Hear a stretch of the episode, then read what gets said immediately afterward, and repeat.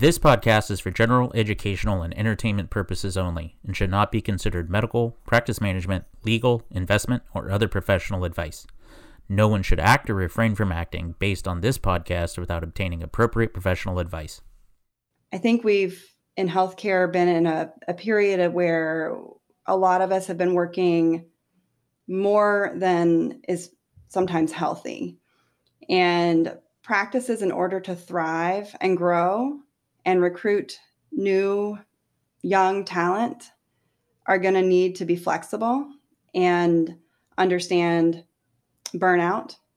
And I think in our generation, that balance is more important than ever. This is Gastro Broadcast, presented by Gastrologics, the only group purchasing organization in the U.S. working strictly on behalf of independent gastroenterologists. I'm your host, Dr. Lisa Matthew. Today, we're talking to Dr. Jessica Fisher from Digestive Health Partners in Asheville, North Carolina. Dr. Fisher attended medical school at the University of North Carolina and did her residency and chief residency at Dartmouth Hitchcock Medical Center in New Hampshire. I've known her since we were GI fellows together at the University of Washington, so I've been looking forward to this conversation. Let's get started. Dr. Fisher, welcome to Gastro Broadcast. Thank you. It's great to be here. So, you were actually an English lit major in college. When and how did you decide to go to med school? Yep, I, I was an English major in college, and that probably seems like an unusual choice for someone that's going to go to medical school. Um, but I had a really great uh, faculty advisor in college who gave me the advice to study something that I really enjoyed. And while I enjoyed sciences, I also really enjoyed reading and analyzing literature. So that's what I majored in. And I did all of my pre med courses alongside that. I didn't definitively decide that I wanted to go to medical school until a little bit after college, but I had an inkling in college. So I went ahead and did all those courses. And I think it's helped me a lot to think critically about things. It's amazing how all these life experiences ultimately culminate to, you know, somehow fit into the puzzle of our lives um, in ways we we never expected many times. Yeah.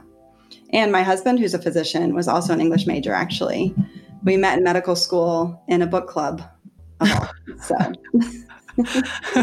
yeah. So clearly, being an English lit major was the right decision. I think so. I think so.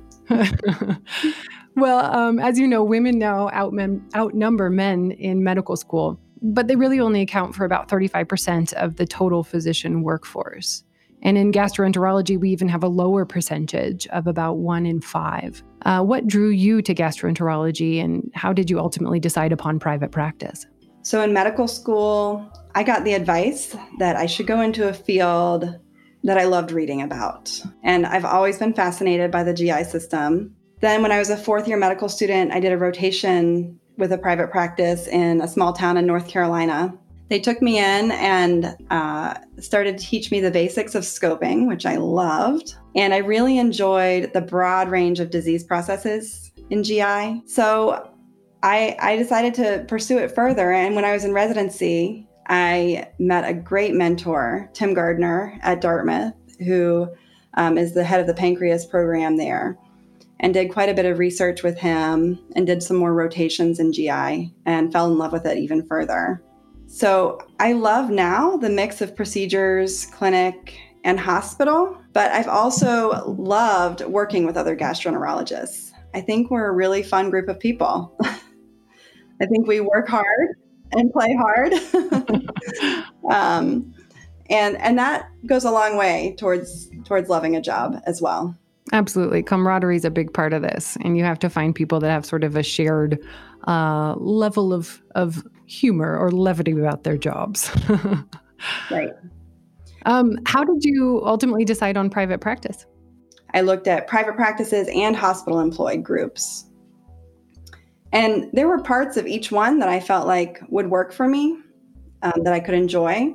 And ultimately, you know, we really wanted to come back to the Southeast, which is where most of our family is from Seattle, where we did fellowship. And uh, we loved Asheville. We had visited here before, and I had family here at that time. So we interviewed, and I felt like the practice was a really great fit. They were very transparent. It was a good sized practice with a good work life balance. So I felt like it was it was great for me and then my husband ended up getting a job here as well and things fell into place and I feel like I am where I'm supposed to be. Jess, I'm interested. Were there uh, aspects of your position that um, drew you, in particular, as a as a woman looking for a position in GI? So the practice that I joined is, you know, mostly men, as most of GI is, but at my practice in particular, it's a broad range of ages. Um, from I'm actually the youngest partner, but only by a month. So there's several partners that are, you know, joined a year or two before I did. And a few partners that are going to retire soon. So we have a good broad range of ages. And while it is mostly men, most of the men in my practice actually happen to be married to physicians. So they're familiar with the challenges that come with uh, being in a two physician family, having children, and trying to juggle that. And they value that time with family just as much. And because we all value that, we can all support each other, you know, cover each other when we're sick or on vacation or have other obligations. And that's never been an issue. I've always felt very well supported. And that was an important piece of wanting to join this particular practice. And within your group, are you working full time, part time? Tell me more about that. So, just in the last year, I decided to go down to part time, which is actually still 0.9. So, I still work a fair amount, but it has allowed me to work three days a week most weeks, which gives me some time with to take the kids to school, to pick them up, or do things with their their school activities when we used to have school activities. So I have really enjoyed being part time, and I don't think I'll ever go back to working five days a week every week. I still take hospital call and work in the hospital as much as the other partners, but but just work a little bit less in the clinic and in procedures. And are there other partners in your group who have elected to go part time, or were you developing this track de novo? There was actually three of us that decided around the same time. So that was nice. Out of a group of 16 doctors, there are three of us that are, have a similar schedule. So that's been very useful um, to sort of create that road for others um, as others come along. I'm sure there will be more that want to to work that type of schedule. Yeah, I believe strongly that uh, paving the way for others coming behind us is a, a huge role um, in in advocating for women in any field, and certainly within gastroenterology. Absolutely. I'm curious, were there any challenges that you faced in developing this pathway within your practice? Really not. You know, that's one of the great things about being in an independent private practice. I feel like, you know, we can kind of forge the way however we want we can create the type of practice that we want. And since life and work balance is a priority for our group, you know, I felt very well supported in that. You know, I think that practices are going to need to create the, that space for physicians. I think we've in healthcare been in a, a period of where a lot of us have been working more than is sometimes healthy. And practices, in order to thrive and grow, and recruit new young talent are going to need to be flexible and understand burnout. And I think in our generation, that balance is more important than ever for men and women. So I'm hoping that practices other than mine will will appreciate that and allow partners to to be flexible in how they're how much they're working and to allow that family time or, or time for other interests. Within our group, we do account for overhead for physicians who choose to go part time. And, and we have several who are currently working at about 75%, um, and a few others at different percentage levels. And so we compensate accordingly um, for overhead, uh, which has been working pretty well.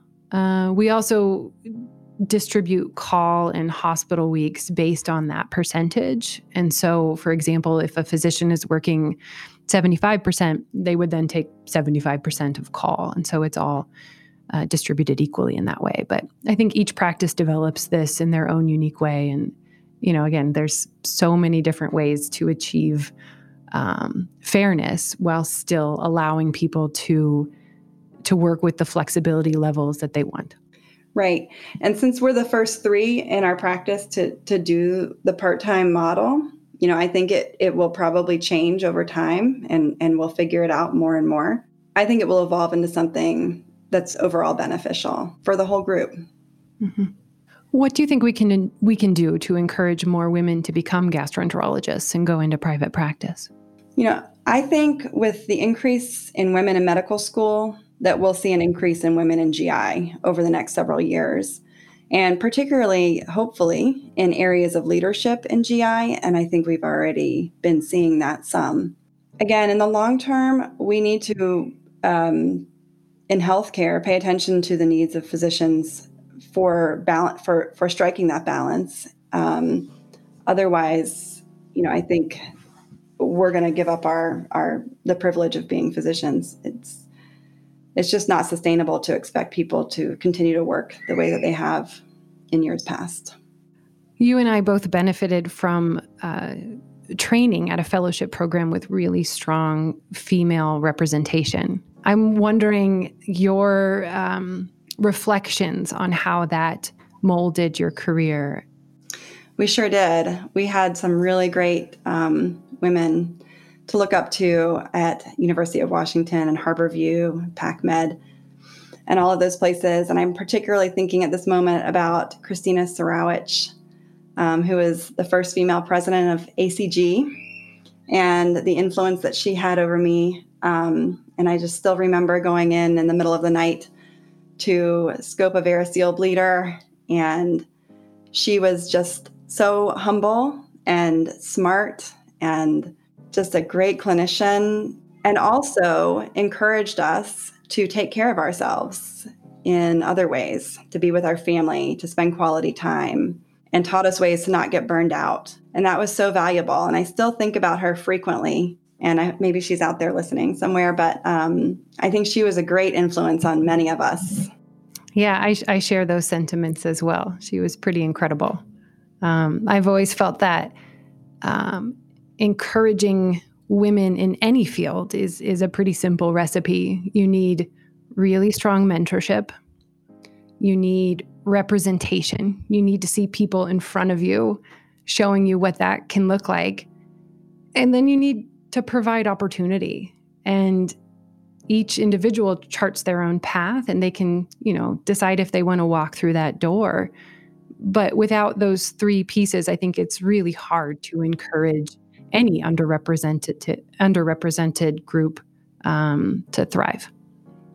And we were we were fortunate to come up in a in a mix and fellowship that really had all those three three pieces. What advice would you give to women in medical school and to early career physicians? So that's a great question. And, you know, I've been reflecting on my own life and my own career a lot. My dad passed away just a couple of years ago from metastatic pancreatic cancer, and that was just before my 40th birthday. He was 72 when he died, and the way that he lived his life was really very inspiring. He had a lot of interests and hobbies, but his relationships were always his top priority. And he made it a point to show up in all of his relationships with authenticity and integrity, even when that meant having difficult or uncomfortable conversations. So, you know, after his death, I reflected a lot on how I wanted to live. And, you know, in all of our relationships, including in medicine, we need to be able to have those difficult conversations in order to evolve and improve. For instance, like we talked about, you know, we have a lot of work to do in the area of health equity to address racial disparities in medicine and ensure that all of our community members are receiving the care that they need. But when it comes to addressing racism and discrimination of any type, you know, the conversations around that are inevitably going to be uncomfortable at times. And those discussions require us to take a hard look at where we've messed up in the past in order not to make the same mistakes again.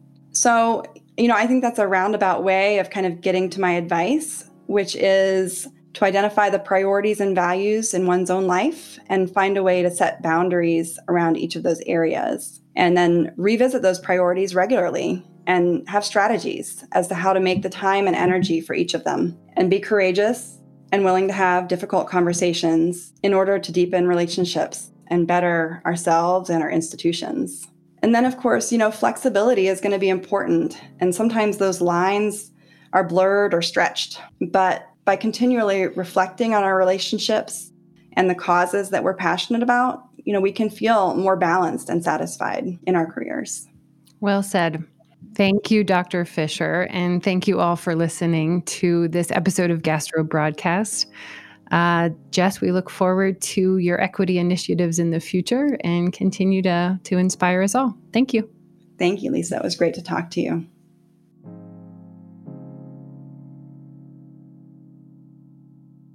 Thank you for listening to the Gastro Broadcast. Find new episodes through Apple, Google, Stitcher, Spotify, or wherever you get your podcast fix. For information about our hosts, guests, and supporters, visit gastrobroadcast.com. Produced by Steadfast Collaborative.